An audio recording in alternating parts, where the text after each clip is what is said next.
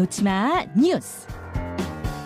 놓지마 뉴스 강승희 씨 어서 오세요. 안녕하세요. 예, 온라인상에 어떤 뉴스가 뜨거운가요?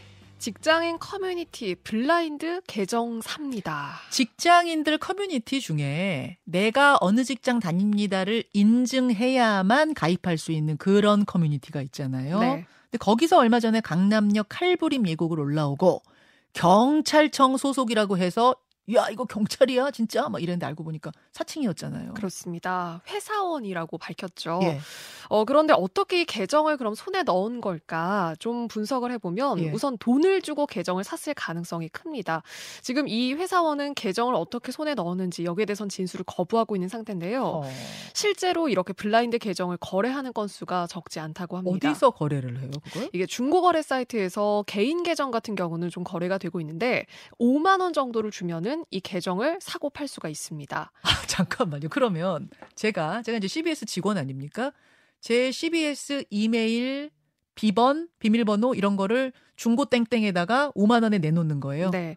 그럼 그걸 그걸 왜 사가요? 그걸 왜? 그러니까 보통은 이거를 그러니까 내가 이 회사에 다닌다는 거를 좀 인증을 해서 그러니까 이성과의 만남에 이거를 활용하는 사례가 아. 많다고 해요. 이성과의 네. 만남에. 그래서 내가 이 회사 다닌다. 그러니까 주로 선호도 높은 그런 회사에 다닌다는 거를 뭔가 내세워서 뭐 이성들한테 어필을 세상에. 하거나 완전 이런, 사기잖아요. 네, 이런 경우가 있고 그리고 취업 준비생들이 회사 내부 정보를 좀 알기 위해서 예. 사는 경우가 있었고요. 어. 그리고 또 영업 비밀, 그러니까 영업 정보를 알아내려고 이거를 구매하는 사람들도 있었습니다. 어. 그래서 이렇게 개인 계정을 사고 파는 경우도 있고요. 네.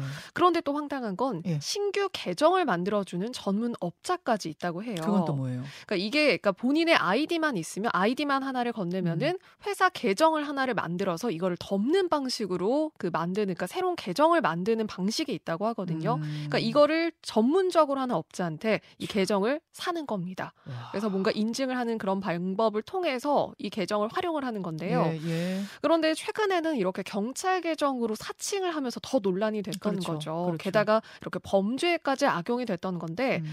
그래서 이번 경찰청 계정처럼 손쉽게 특정 회사 계정을 그럼 이렇게 손쉽게 넣을 수가 있는 거 아니냐라는 음. 우려도 나오고 있고요. 네.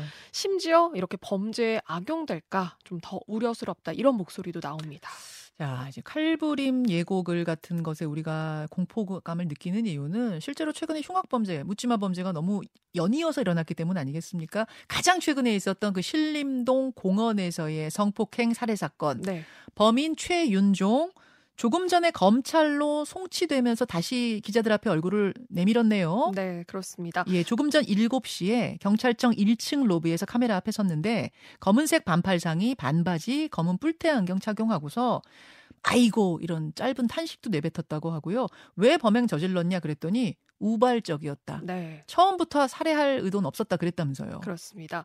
그리고 어제 피해 여성의 목을 졸랐다 이 부분도 시인을 했습니다.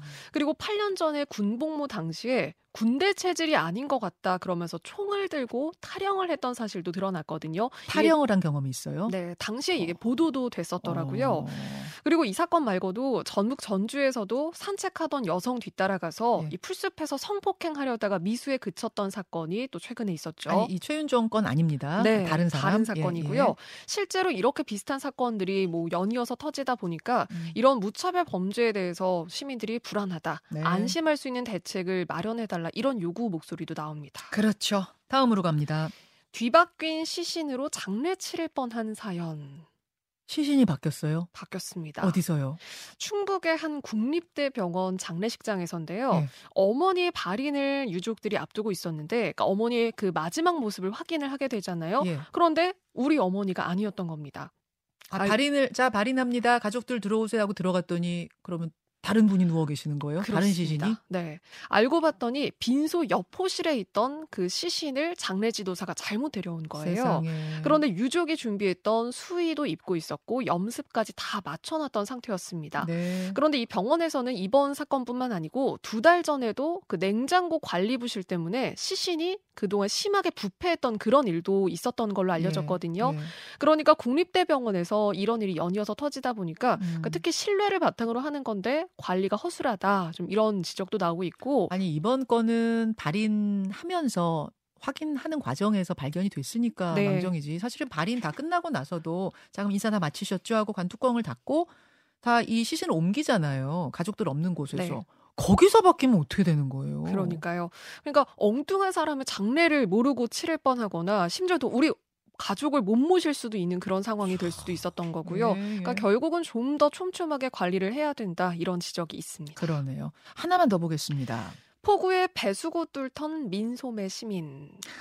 폭우가 쏟아지면서 침수됐던 지역들이 많은데 어느 지역에서 벌어진 일입니까? 어, 충북 청주에서였고요. 한 커뮤니티에 이 사진과 함께 글이 올라왔어요. 음. 청주의 그 도로가 완전히 물에 잠긴 모습인데 한 민소매 차림에 바지를 걷은 남성이 성큼성큼 침수된 도로 한가운데로 들어갔다고 합니다. 음. 한 손에 빗자루도 들려 있고요. 네. 막힌 배수구를 맨손으로 치웠는데 어, 알고 봤더니 이 남성이 그 박재주 충북도 의원이었습니다. 어. 그러니까 집 근처의 도로 였는데 이 물이 막 불어나는 걸 보고 경찰에 신고를 하고 시민이자 도의원으로서 할 일을 했다 이렇게 어. 이야기를 했는데요. 어, 시민들도 여기에 대해서는 어, 잘하신 일이다. 음. 그러니까 이런 모습은 의원으로서 칭찬할 만하다 네. 이런 목소리 있습니다. 도의원, 충북 네. 도의 도의원. 정치인들한테 좋은 뉴스가 거의 없잖아요. 항상 우리는 비판적인 뉴스만 내보내게 되는데 모처럼 칭찬할 뉴스가 네. 있어서 너무 좋습니다. 이건 칭찬할 만합니다. 그럼요. 잘한 건 잘했다고 해야지요. 칭찬하면서 오늘 인사 나누죠. 고맙습니다. 고맙습니다. 김현정의 뉴스쇼는 시청자 여러분의 참여를 기다립니다. 구독과 좋아요, 댓글 잊지 않으셨죠? 알림 설정을 해두시면 평일 아침 7시 20분 실시간 라이브도 참여하실 수 있습니다.